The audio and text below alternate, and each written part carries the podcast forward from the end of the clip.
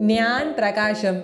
வணக்கம் நண்பர்களே நான் உங்கள் ஆர்ஜே வைஷ்ணவி தான் பேசிகிட்டு இருக்கேன். ஞான் ஆர்ஜே வைஷ்ணவி தான் பேசிகிட்டு இருக்கேன்.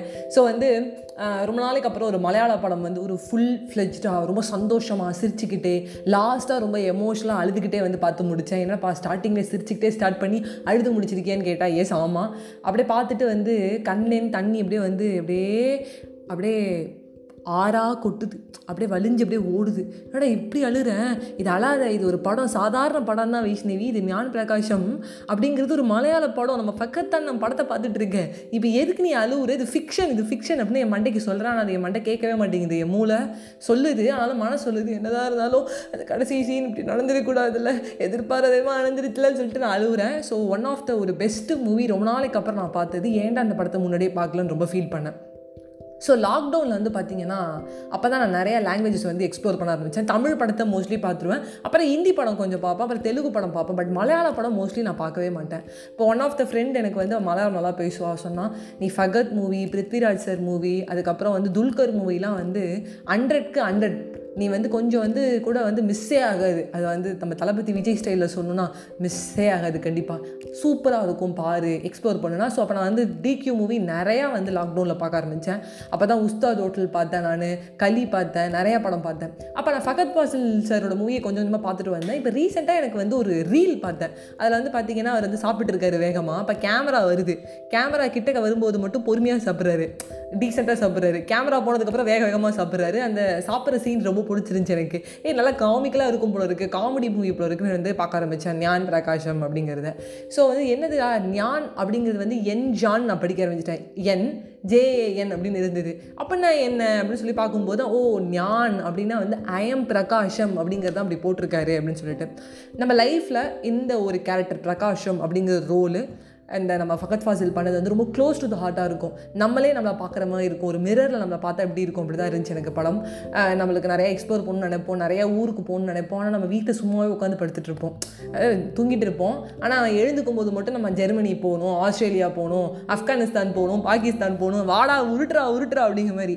அப்போ வந்து அவர் வீட்டில் வந்து ஒரு குளோப் இருக்குது அதில் எல்லா ஊரையும் பார்க்குறாரு. எல்லா நாட்டையும் பார்க்குறாரு. ஜெர்மனியை பார்க்குறாரு ஆஸ்திரேலியாவை பார்க்குறாரு ரஷ்யாவை பார்க்குறாரு. இதெல்லாம் நான் எப்போ போவேன்? நான் ஏன் கேரளாலே இருக்கேன் அப்படின்னு சொல்லி அவர் ஃபீல் பண்ணுறாரு ஸோ எந்த வேலையும் பண்ணாமல் சும்மாவே இருக்கிற அவருக்கு திடீர்னு ஒரு நாள் ஒரு தேவதை வரா அந்த தேவதை அவள் காலேஜில் படித்த அந்த பொண்ணு. அந்த பொண்ணு என்ன பண்ணுறான்னா ஜெர்மனி போகிறான் ஜெர்மனியில் நர்சிங் போகிற நீ நர்சிங் பண்ணியிருக்கியே அப்படின்னு அவன் சொல்லும்போது என்னது ஜெர்மனியில் போய் நர்சிங் பண்ணுறியா அங்கே நல்லா வந்து காசு கொடுக்குறாங்களா? நான் பிஎஸ்சி நர்சிங் படிச்சுட்டு சும்மா தான் இருக்கேன். இப்போ நம்ம என்ன பண்ணுவோம்? இந்த பொண்ணு எப்படியான கரெக்ட் பண்ணி நம்மளும் ஜெர்மனி போகணும் அப்படின்னு சொல்லி ஒரு பிளான் பண்ணுறாரு ஸோ அங்கங்கே கடன்லாம் வாங்கி அவளை வந்து அனுப்பி விட்டாரு ஜெர்மனிக்கு நீ போன பின்னாடியே வரேன்னு சொல்லும்போது அந்த பொண்ணு அந்த ஊர்லேயே இருக்கிற ஜெர்மன் பையனை கல்யாணம் பண்ணிடுறா. கல்யாணம் பண்ணதுக்கப்புறம் இவருக்கு என்ன பண்ணுறதுன்னு தெரில அழுகையாக வருது. நல்லா ஏமாந்துட்டோம் நம்ம. இந்த பொண்ணை வச்சு எப்படியா நம்ம வந்து ஜெர்மனி போயிடலான்னு பார்த்தோம்.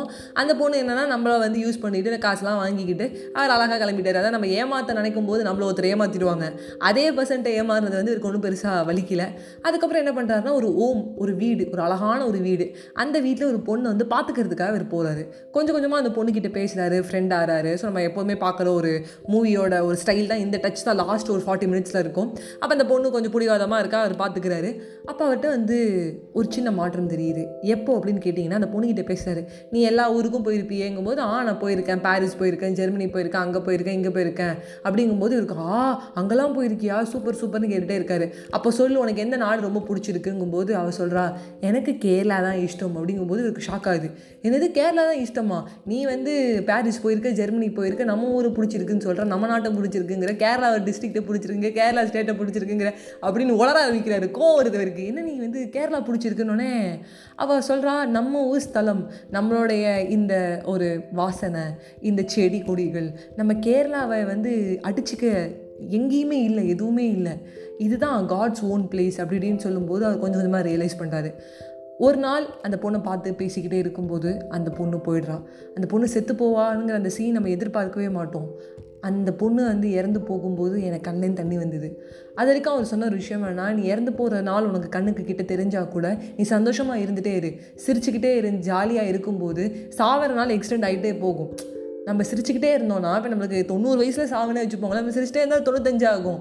சும்மா போட்டு ப்ரெஷர் எடுத்துக்கிட்டோன்னா எப்படி? அப்படின்னு சொல்லுவார். Laughter is the key to live long அப்படின்னு அவர் சொல்கிறாரு அதுக்கப்புறம் அவர் எங்கேயும் போகல. ஜெர்மனி போகிற ஆஸ்திரேலியா போகிற எங்கேயுமே போகாமல் நம்ம ஊர் கேரளாலே அவர் நர்சிங் பார்க்குறாரு நிறையா பேரை வந்து பாதுகாக்கிறாரு. நிறையா பேருக்கு வந்து சொல்லித்தராரு நிறையா பேஷண்ட்ஸ்க்கு வந்து உதவுறாரு. ரொம்ப சின்ன ஒரு சிம்பிளான ஒரு கதை தான். ஞான் பிரகாஷம் ஒரு பிரகாஷன் மை செல்ஃப் பிரகாஷ் அப்படின்னு சொல்லி ஸ்டார்ட் பண்ணுற இந்த கதை. வெளியூர் போகணும் வெளில போய் எக்ஸ்ப்ளோர் பண்ணணும் அதை பண்ணணும் இதை பண்ணணுன்னு கண்ணு கிட்டக்க இருக்க சான்ஸை நம்ம நிறைய பேர் மிஸ் பண்ணிடுறோம். வீட்டில் படுத்து தூங்குறோம். நிறைய பேர் வந்து சொல்லுவாங்க நீ என்ன உன் படிப்பை வேஸ்ட் பண்ணுற நீ எங்கே இருக்க வேண்டிய ஆள் தெரியுமா? நீ லக்னோவில் போய் பிஹெச்டி பண்ணியிருந்தனா லக்னோவில் நீ முடிச்சுட்டு இருந்தனா உனக்கு நல்லா கை நிறைய சா காசு கிடைக்கும் அப்படின்னு சொல்லி என்கிட்ட சொல்லுவாங்க. அப்புறம் நான் சொல்லுவேன் லக்னோ வரைக்கும் போகிற அளவுக்குலாம் என்கிட்ட வந்து தெம்பில்லை மனசுலையும் தெம்பில்லை உடம்புலையும் தெம்பில்லை நான் அந்த அளவுக்குலாம் வந்து எக்ஸ்ப்ளோர் பண்ணணும்னு நினைப்பேன். ஆனால் அங்கே போய் வந்து ரியாலிட்டியை ஃபேஸ் பண்ணும்போது ரொம்ப கஷ்டமாக இருக்கும். நான் அங்கே போகல.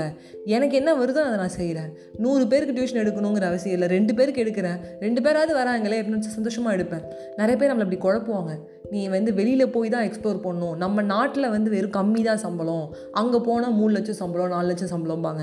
அஃப்கோர்ஸ் அங்கே நிறையா சம்பளம் கொடுக்குறாங்க பட் இங்கேருந்து அந்த சாப்பாடு அந்த வெதர் கண்டிஷன் எல்லாமே மாறுது.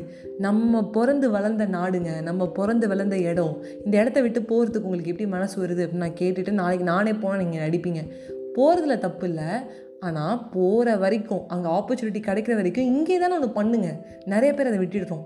தப்பு பண்ணுறோம் அது கிடைக்கிற வரைக்கும் அதுக்காக போராடிட்டே இருப்போம். அது கிடைக்கலனா என்ன பண்ணணும்னு யோசிக்க மாட்டோம். அது கிடைக்கிற வரைக்கும் என்ன பண்ணணும்னு யோசிக்க மாட்டோம். அந்த தப்பை பண்ணாதீங்க பிரகாஷம் மாதிரின்னு சொல்லி. உங்ககிட்ட விடைபெறுவது உங்கள் ஃபேவரட்னா அஜய் வைஷ்ணவி. கண்டிப்பாக இந்த படத்தை போய் பாருங்கள் அது நெட்ஃப்ளிக்ஸில் வந்து அவைலபிளாக இருக்குது வேறு எந்த பிளாட்ஃபார்ம் இருக்குன்னு தெரியல. கூகுள் பண்ணி பாருங்கள் ஞான் பிரகாஷம் ஃபஹத் ஃபாசில் வண்டர்ஃபுல்லாக அடிச்சிருக்காரு நீங்கள் வந்து ஒரு டூ ஹவர்ஸ் உங்களுக்கு வேஸ்ட்டாகவே ஆகாது. ரொம்ப நல்லா கனெக்ட் பண்ணி பார்ப்பீங்க. ஈவன் தோ நான் அந்த ஸ்டோரியை சொன்னாலும் அவர் பண்ணுற காமிக்கல் ஆகட்டும் அவர் பண்ணுற ஒரு ஒரு சீனுமே வந்து சூப்பராக இருக்கும். Bye friends